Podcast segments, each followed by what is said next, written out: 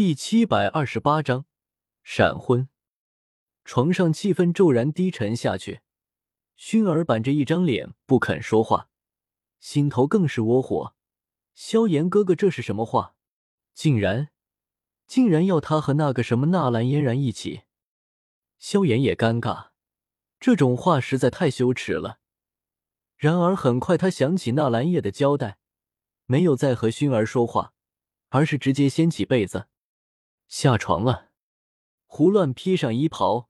萧炎在房间内忙活起来，薰儿紧紧攥着被角，偏头看去。却见萧炎哥哥先是将房间内的蜡烛点着，然后拿去一张案几，摆了两块灵牌，一块灵牌上书“肖战”二字，一块是萧炎早已经逝世的母亲。这，薰儿并不笨，可饶是他天资聪颖，此刻也有些糊涂了，不明白萧炎把他父母的灵牌拿出来干什么。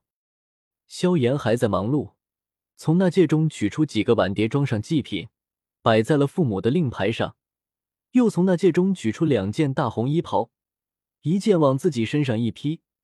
这时，薰儿接着明亮的火光才看分明，那竟然是一件婚服，就像四年前与纳兰嫣然成婚时一样。萧炎身着鲜艳的婚服，然后拿着另一件婚服向床边走来，朝熏儿笑道：“熏儿，还发什么呆？快穿上呀！”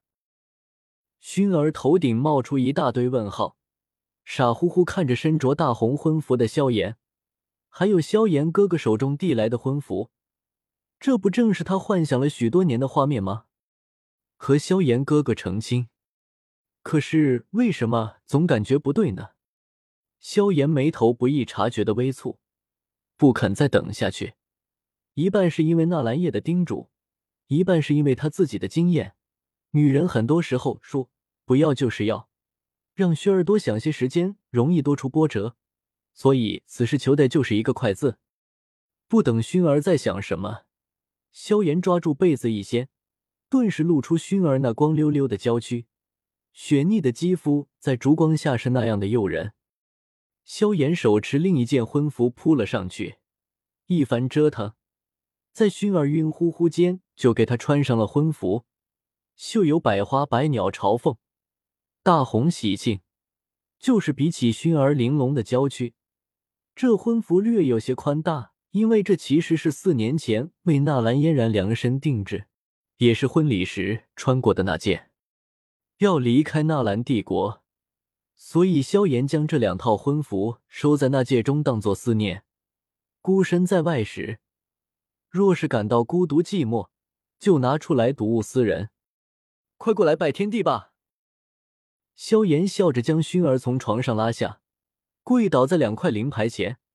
薰儿看着灵牌上那刺眼的“肖战”二字，神情恍惚，又想起了那位虽然修为很差很差，对他却极好的萧叔叔。就在这里拜天地？薰儿忍不住问道：“我父母都在这里，自然就在这里。”萧炎想起纳兰叶的叮嘱。此事一定要快，快刀斩乱麻，快到薰儿反应不过来，快到那两位黑袍尊者反应不过来，不由肯定的点点头。但紧接着，萧炎回想起和嫣然的婚礼，那一日极为热闹。监察左部，纳兰皇室、云岚宗、密特尔家族、穆家、莫莱尼家族，还有整个纳兰帝国大大小小无数势力。无论是认识的还是不认识的，全都来了纳兰圣城新萧府，为他和嫣然的婚礼祝贺。那热闹的喧嚣声，好似要将天都冲出一个窟窿来。再对比眼前，亲朋好友一个都没来，祝贺的客人也没有来，酒宴和悠扬的典乐同样没有，什么都没有，只有两个人，两块灵牌，冷冷清清。一股内疚从心底深处涌上，萧炎声音柔和许多：“这场婚礼只是想对你表明，薰儿，我真的喜欢你，也愿意娶你为妻。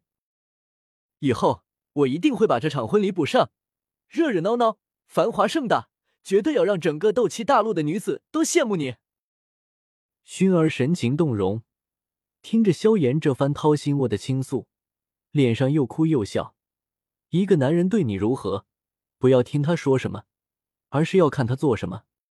萧炎的父母都已经死去，对着这两块灵牌行礼，看上去似乎有些荒唐可笑，却是符合法理的。一旦礼成，两人就算是正式结为夫妻。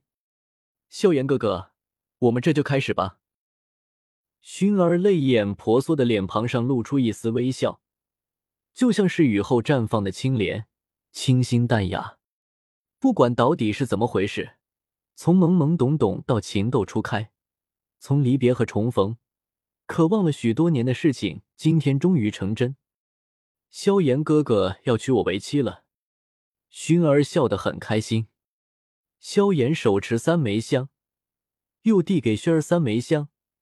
念头一动，陨落心炎发动，悄无声息间有星火透体而出，六枚香凭空点燃，在袅袅青烟中，两人秉香告天，皇天厚土在上，父母在天之灵见证，而萧炎愿与萧薰儿结为夫妻，生则同亲，死则同穴，不离不弃，白首一生。